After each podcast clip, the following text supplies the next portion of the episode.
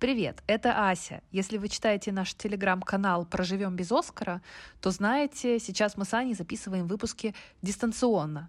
В этом эпизоде у нас были проблемы со звуком, поэтому заранее просим извинений. Постараемся впредь этого избегать. А пока хорошего прослушивания и поехали!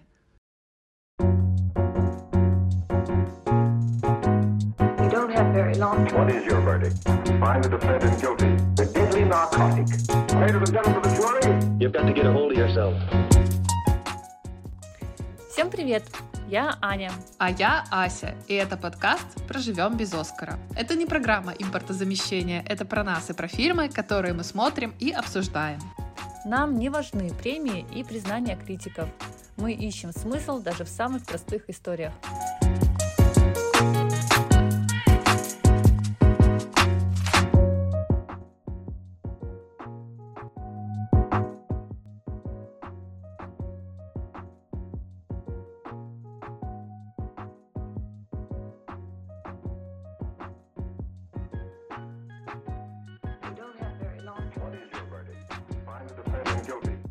Ну что, сегодня я предлагаю обсудить, насколько важно быть вообще в сегодняшнем мире информированным. Важно ли следить за новостями, важно ли понимать, какая сегодня повестка, картина мира. Или можно сделать выбор и жить немножечко в лесу, без плохих новостей, без каких-то неприятных известий. И разговаривать мы будем, как всегда, на основе фильма. И мы писали в нашем телеграм-канале «Проживем без Оскара», подписывайтесь. Фильм называется «Опасное расследование». Это американский фильм 2017 года. Кратенько расскажу, о чем фильм. Он основан на реальной истории, то есть э, рассказывает про реальное журналистское расследование. Вообще мой любимый тип фильмов про журналистские расследования. Репортеры медиахолдинга то есть это некая компания, куда входят много разных газет. Медиахолдинг называется Night Rider, причем Night не как ночь, а Night как рыцарь. Очень интересно. Я этого не поняла, когда смотрела. Короче, два репортера выясняют после теракта 11 сентября 2001 года, что американское правительство хочет ввести войска в Ирак а при этом эксперты по Ближнему Востоку и э, разные другие специалисты, в том числе военные, утверждают, что, в общем-то, никаких реальных фактов того, что это нужно сделать, и причин, в общем-то, нет. Ну, или их недостаточно, скажем так. И два этих репортера, ну, по сути, это, из, э, давай так, репортеры, это группа репортеров вместе с редактором, они начинают публиковать данные на основе своих источников, что вот такое вторжение готовится. При этом вся остальная американская пресса, в том числе Times, Washington Post, они вообще ни разу не, не, не берут в разработку вот эту информацию, которую публикуют репортеры Night Rider, а наоборот вторят э, Министерство обороны США, поддерживают всю эту риторику о том, что нам нужно пойти в Ирак, там мы защитим наше отечество, нашу родину, давайте быстрее покончим с международным терроризмом. Мы с вами знаем, что в 2003 году действительно американские солдаты вторглись в Ирак, а потом спустя какое-то время оказалось, что вся эта информация о оружии массового поражения и подготовке ядерной программы в Ираке оказалась абсолютно придуманной. И, в общем-то, американцы туда вторглись под подлогом, э, и ничем хорошим это, в общем, особо не закончилось там. В общем, оказалось, что эти репортеры были правы. Вот об этом история. Давай еще скажем, что американское правительство собиралось вторгнуться в Ирак, потому что по их информации, или по их утверждениям, точнее, то, что произошло 11 сентября в Америке теракт, был финансирован и был поддержан, собственно, правительством Ирака. Саддамом Хусейном. Да, Саддамом Хусейном. И на этом, на фоне произошедшего, конечно, эти данные правительства мало кем э, опровергались. Да, я хотела у тебя спросить. В этом фильме показано, что э, когда корреспонденты начинают публиковать свои материалы о том, что в какую-то очень непонятную историю хотят отправить американский народ и американских солдат, люди не то чтобы встают на сторону журналистов и начинают задавать вопросы своему правительству. Там есть такая сцена, где э, родители этих репортеров спрашивают их, вот вообще-то все издания поддерживают нашу армию и наши вооруженные силы. А не предатель ли ты, сынок? Задает э, вопрос своему сыну отец. Вот как ты считаешь, почему американское общество в момент, когда им говорят, в общем-то, важную информацию о том, что задумайтесь, действительно ли власти, которые вас сейчас куда-то там зовут и рассказывают, что нужно защищать Отечество за океаном в какой-то стране, почему американцы даже не воспринимают эту информацию массово, а продолжают поддерживать э, вторжение и продолжают этот военный настрой агрессивный культивировать. Как мы с тобой уже сказали, э, всей этой истории предшествовало 11 сентября, теракт, совершенно ужасающие события. Понятное дело, что это разрушает эту как бы иллюзию безопасности обычного дня, когда это два самых важных, по сути, города или самых известных э, города Америки — в которых, казалось бы, ничего невозможно такого представить, этого не может просто произойти. И, собственно, мы видим совершенно обратную историю. И да, это был шок. В этом смысле шок для всей страны. И поскольку это настолько был об- обычный день, ничего не предвещало, происходит теракт. Для человека, который сидит перед экраном, это сигнал, что его каждодневная жизнь с сегодняшнего дня поменялась. Она больше не такая безопасная, как была. Это сигнал, что такое может случиться и с ним. Он идет в магазин, в госучреждение, и нету гарантии, что туда не прилетит очередной самолет. Люди же так и делают, они же перекладывают э, все на себя. Почему? Ну, по статистике э, самые популярные новости и самые популярные вообще да, какие-то там э, сообщения касаются именно э, криминала, ДТП, и детских каких-то проблем, смертей, заболеваний. Казалось бы, зачем людям читать про ДТП, в котором погибли шесть человек где-нибудь э, в Новгородской области, если они живут, не знаю, на Урале? И в каком-то смысле, я помню, как-то один из редакторов нам объяснял, что люди читают эту информацию, думают, ну, слава богу, что не со мной. Ну, так работает эмпатия, мне кажется, еще. Не всегда эмпатия, интерес. У нас у, у людей есть вот этот вот странный, может быть, не всегда нормальный интерес к таким э, вещам, когда они подходят. Вот э, горит дом, и многие просто приходят побыть свидетелями происходящего. Когда ты перекладываешь это на себя и думаешь, слава богу, что не со мной, ты немножечко успокаиваешь свой страх. В случае с э, реальными событиями, о которых мы разговариваем 11 сентября, ты свой страх уже никак не успокаиваешь. Почему так хорошо ложилась вся эта риторика про Ирак? Люди были максимально напуганы. Они были готовы идти на любые меры для своей безопасности. Когда это вопрос не чего-то далекого и тебя не касающегося, а когда уже есть полное ощущение, что практически эта опасность стоит у тебя на пороге, и ты хочешь защищать своих детей, семью, себя, этот страх становится таким двигателем. Скорее всего, что он отключает в том числе и критическое мышление. В этом случае, когда у людей отключается критическое мышление, и единственная задача защищать себя, они готовы верить всему, что ты говоришь. Если тем более, если и тем более это красиво упаковано. В фильме, который мы с тобой обсуждаем, э, есть э, врезки из реальных речей, в том числе президента Джорджа Буша-младшего и его коллег как будто бы кто-то сильный, кто-то старший, кто-то, кто правда может защитить, говорит тебе, я знаю, что происходит, не беспокойся, все будет хорошо, мы сделаем все для вашей безопасности. И это помогает успокоить твой страх, и ты будешь верить тому, что говорят с экрана. Вот эти вот моменты соединились все вместе. В случае со, с всеобъемлющим страхом это происходит так, наверное. Но подожди, а разве людей и общество, их не должно было пугать, что их отправят, ну, воевать? где риски умереть, ну, очень сильно увеличиваются.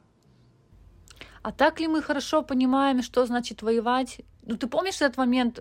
Я думаю, что мы еще будем его сегодня вспоминать, но момент, когда мальчик, которого мы видим в самом начале фильма, э, отправившийся с добровольцем на войну в Ирак, когда он приходит к родителям и говорит, что он записался в ряды армии. И мама разворачивает ему карту и говорит, покажи ко мне, сынок, а где, собственно, Ирак, в который ты собираешься.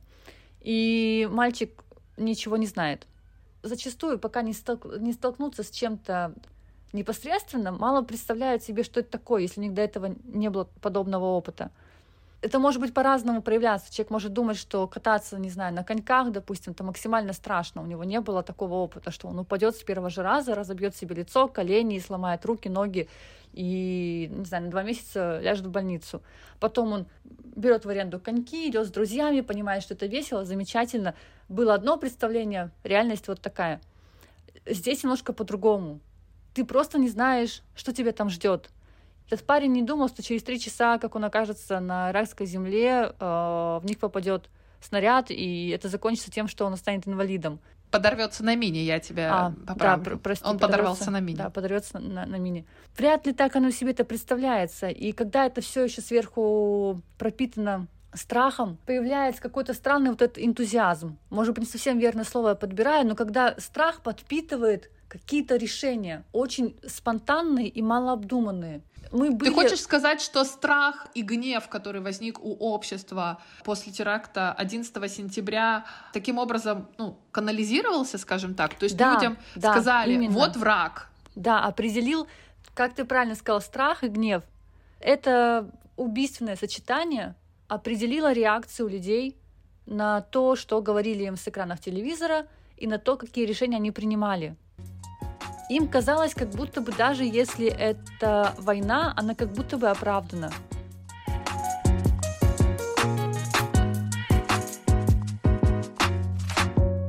Как ты думаешь, почему не все издания тоже подобрали эту информацию, которую Night Rider начал публиковать? Журналисты были в сговоре или журналисты тоже оказались под действием вот этого желания отомстить за своих соотечественников. Вот мы там видим в конце фильма, да, что Нью-Йорк э, Таймс спустя несколько лет, э, когда стало понятно, что иракская компания, э, в общем-то, не все так однозначно в ней, они извинились перед своими читателями за то, что недостаточно критично подошли к словам администрации Буша и недостаточно проверили э, факты, которые они публиковали. Как ты думаешь, почему на тот момент э, такие опытные профессиональные корреспонденты, да, журналисты э, не смогли э, отличить зерна от плевел? Ты знаешь, для меня это загадка, я тебе честно скажу. Я не могу однозначно себе ответить на этот вопрос, потому что когда мы говорим просто про читателей и аудиторию, это один вопрос — но когда мы говорим про журналистов, суть этой профессии в том числе в э, критичном восприятии мира и информации, которую ты получаешь. Откуда бы ты ее, собственно, не черпал, ты все равно пытаешься понять, так это или нет. Ты пытаешься найти какие-то еще источники. И возможностей у того же, допустим, э, Таймса, ну там, у, у, да, где-нибудь там в Белом доме, это, это больше, чем у Night Riders, я больше чем уверена в этом. Соответственно, э, у меня тоже возникает вопрос, почему они к этим источникам не обратились. Очень странная история про то, что вот мы так же, как и вы, были под, не знаю, под этим воздействием страха.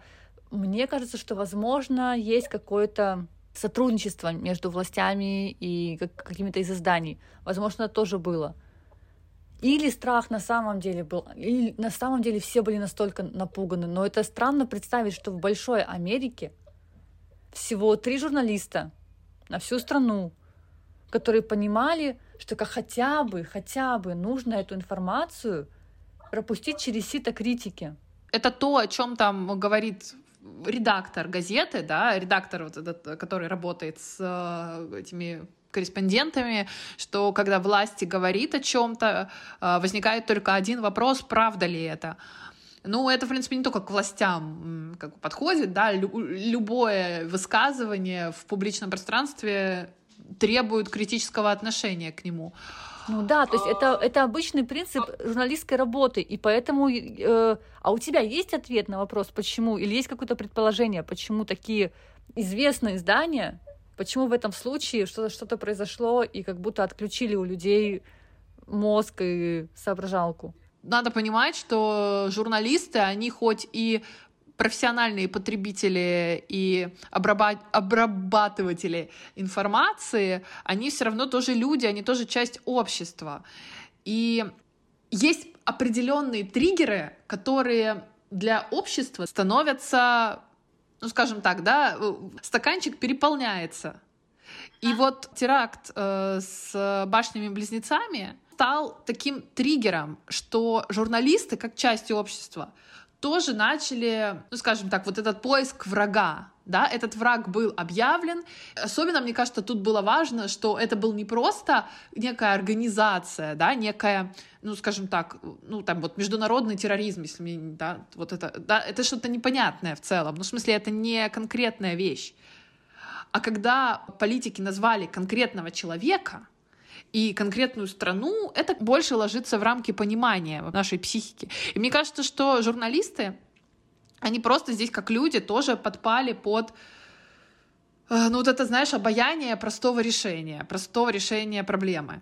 И, э, ну, у них же тоже, им же тоже какие-то свои источники что-то сообщали, да, то есть э, тут есть и момент чистолюбия своего профессионального. То есть тебе там какие-то твои конкуренты сообщают, что все, что ты пишешь, это какая-то фигня. Ты идешь к своим источникам, они тебе говорят, да нет, они фигню пишут, я тебе сто процентов говорю все так, как так, как я тебе сказал. Это что же такой, знаешь, момент? Слушай, Продолжать а... говорить, что да нет, это я прав, а не ты прав. Тут же слово, слово против слова, по большому счету. А есть такой еще момент э, желания вот в такой критической ситуации быть со всеми в одной лодке? Может быть, да, потому что мы видим, то журналистов, которые начали говорить против, да, их начали и предателями называть, и там пособниками терроризма, и э, в общем, хорошего про них мало говорили, и точно не благодарили, скажем так. Но, знаешь, мне кажется, еще это, это ведь такой э, очень дискуссионный вопрос, что первично, яйцо или курица. Должно ли медиа тянуть людей чуть-чуть выше, чем они есть на самом деле? Кто кого делает? Аудитория делает издание или издание делает аудиторию? Это извечный вопрос. Да, абсолютно верно, потому что когда медиа обвиняют в том, что они отупляют аудиторию, а медиа отвечает, так вы сами это читаете, посмотрите на цифры рейтингов, да, вот вы же не читаете про выставки и концерты, вы читаете про убийства и изнасилование. Ну так кто в этом виноват? Мы вам даем то, что вы хотите есть. Можно задать на этот вопрос встречный, а давайте вы не будете публиковать и потакать человеческим слабостям, и перестанете давать этот контент. Понятно, что на это могут ответить, извините, пожалуйста, нам нужно на что-то кушать, э, зарабатывать и получать какой-то трафик. Это извечный вопрос, понятное дело. Повлияло бы на исход э, ситуации, если бы материалы Night Rider подхватили э, все основные издания? Возможно, я слишком категорично э, в этом ответе, но мне кажется, что да. Э, учитывая, как в Америке это происходит, если бы это подхватили каналы, и это транслировалось бы и транслировалось, возможно, меньше бы ребят шли добровольцами. С кучей людей, которые пошли после этих событий, после 11 сентября, записались в ряды американской армии с готовностью идти и воевать на территории другой страны. Вот это вот это, кстати, хорошее очень замечание от тебя. В чем, э, наверное, главное э, здесь, ну, не преступление, а преступление, наверное, громкое слово будет сказано. Все-таки у каждого своя голова на плечах. Ответственность, чем, скажем, наверное, да? Ответственность. Да, в чем тут главная проблема медиа, которые выступили в данном случае как пропагандисты, не будем стесняться в терминах и выражениях, может быть, они бы и не остановили войну, но то, что они точно могли снизить э, количество людей, которые по своей собственной воле записались в вооруженные силы, потому что им говорили, что они идут не просто убивать э, каких-то там иракцев, которые э, они не знают ни во что не верят, нигде, ни как они живут, ничего о них не знают. Они считали, что они идут защищать свою родину, свое отечество. То есть шли, в общем-то, как бы это э, странно не показалось в контексте войны, из каких-то светлых и добрых побуждений.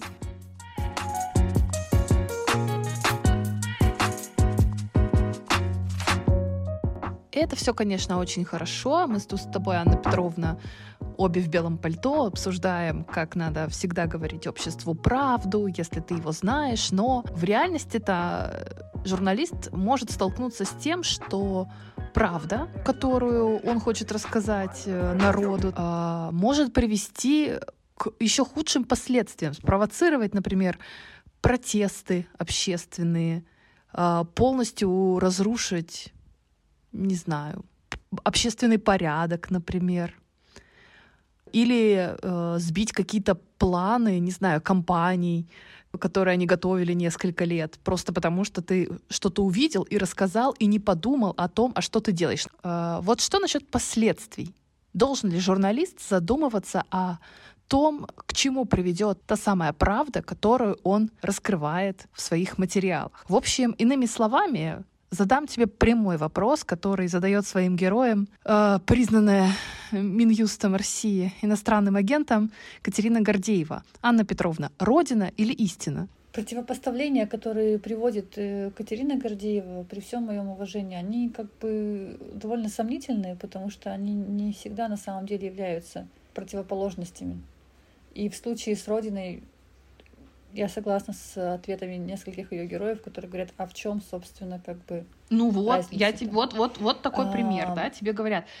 И, и, ну, и так наше государство сейчас стоит там на пороге так... революции. Ты хочешь революцию? Ой, ну так себе.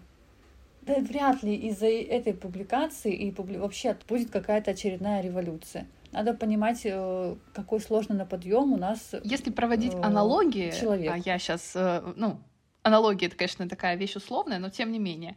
А, знаешь, как говорят про браки, про измены в браках. Мол, типа, человек пошел налево, значит, у него уже в браке что-то было нехорошо. А если было все хорошо, он бы налево не пошел.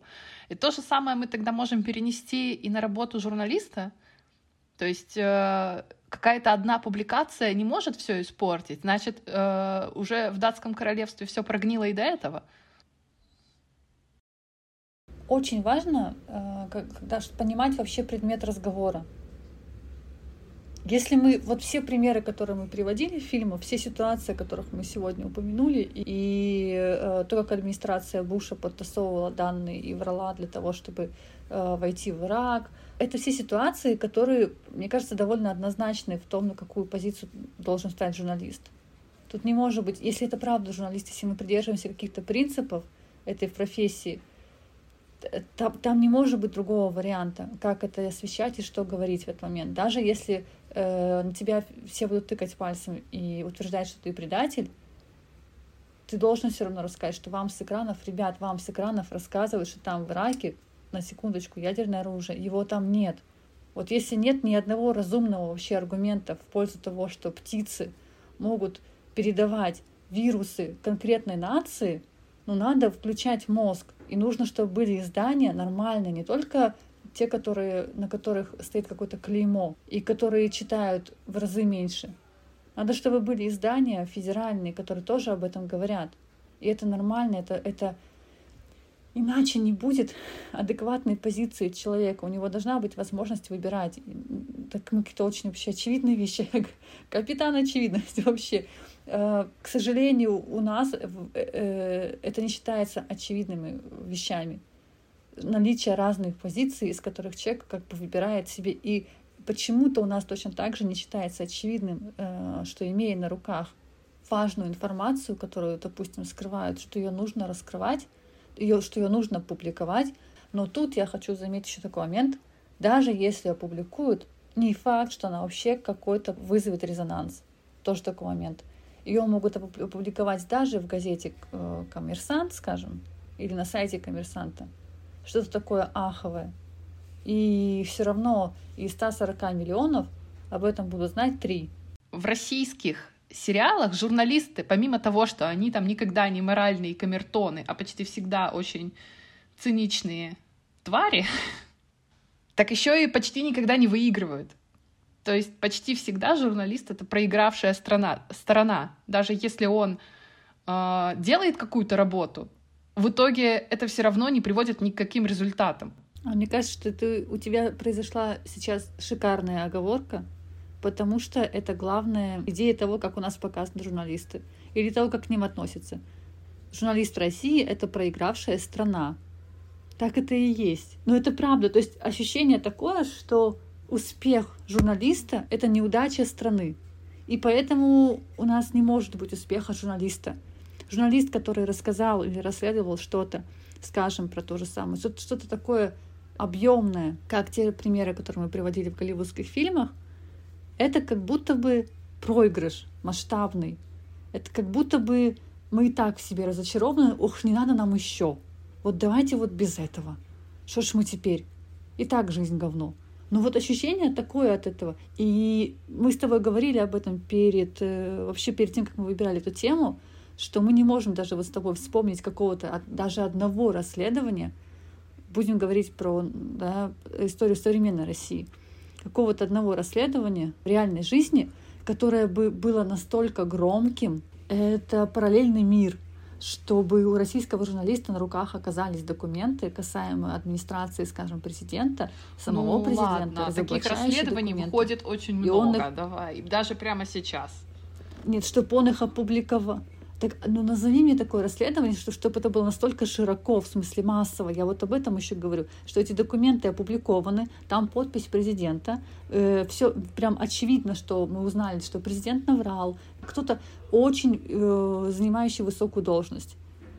Журналисты об этом рассказали, сделали огромный материал, много кто об этом, и он стал, он стал громким, были какие-то последствия об этом говорят. Я могу рассказать, вспомнить только два случая из современной России. Делали э, оба расследования, делал в том числе человек, который сейчас у нас находится в местах лишения свободы, и фамилию которого, если вы хотите убрать сугроб, можно написать на сугробе. По крайней мере, эти расследования, ну, скажем так, либеральная какая-то часть да, России посмотрела. И, по крайней мере, они были на слуху, и мы про ну, них говорили. Я хочу, кстати Что говоря, тут отметить, вообще... и об этом много писали, о том, что эти расследования вобрали в себя очень много других расследований, которые не были так э, раскручены, но они уже были сделаны. То есть э, работа ведется, и не, не надо, нельзя сказать, что в России таких расследований не выходит. Они выходят. Так я не говорю, что их просто нету, я говорю, что даже вот этот резонанс, то есть, мне кажется, это, это отражает отношение такого, к журналистике и к журналистам. Отсутствие резонанса говорит в том числе об отсутствии интереса к расследованиям, интереса к тому, чтобы вот есть люди, которые нам расскажут о том, как нас хочется сказать матерное слово. Нет, есть люди, которые нам расскажут о том, как нас обмануло государство, допустим, или какая-то какая очень крупная компания — но нету вот этого в общей массе людей, нету желания в это погружаться, как будто бы, и тем более сказать спасибо. Поэтому нету таких фильмов. На, на основе чего мы будем делать такие вот фильмы, как, как А нет такого еще, что в зарубежных фильмах мы видим, что журналисты в основном если и продаются, то за рекламу, за деньги, за славу, но никогда не власти. А в российских реалиях журналисты как бы прогибаются перед властью, и, в общем-то, они это делают не потому, что ищут выгоду, а потому что в противном случае будет просто стоять вопрос жизни и смерти. Ну, то есть это способ выживания, договариваться с властью. Я согласна, что в России это способ выживания, безусловно. Единственное, что, допустим, э, в Америке не все так прекрасно в любом случае, потому что в том же самом фильме «Шок и трепет» или «Опасное расследование» мы видим, это совершенно как бы реальный случай, что из всех имеющихся СМИ в Америке только одно издание, всего одна газета, которая говорит правду. Это возможно все. Ну Я вот видишь, знаю, тут как опять как показано. Почему? Потому что им заплатили. Эти крупные газеты не писали об этом не потому, что они были э, в сговоре, не потому, что им звонили из Белого дома и говорили, это уважаемые, да. пожалуйста, давайте-ка не будем сейчас тут вбрасывать эту информацию в наше неспокойное время. Подумайте о государственной безопасности. Да? Они это делали, потому что они искренне считали, что так правильно. Это немножко другая постановка вопроса. В наших случае мы говорим о том, что люди не, под, не под, как это, как это у Пивоварова, да, признанного иностранным агентом в России, э, да, все все понимают.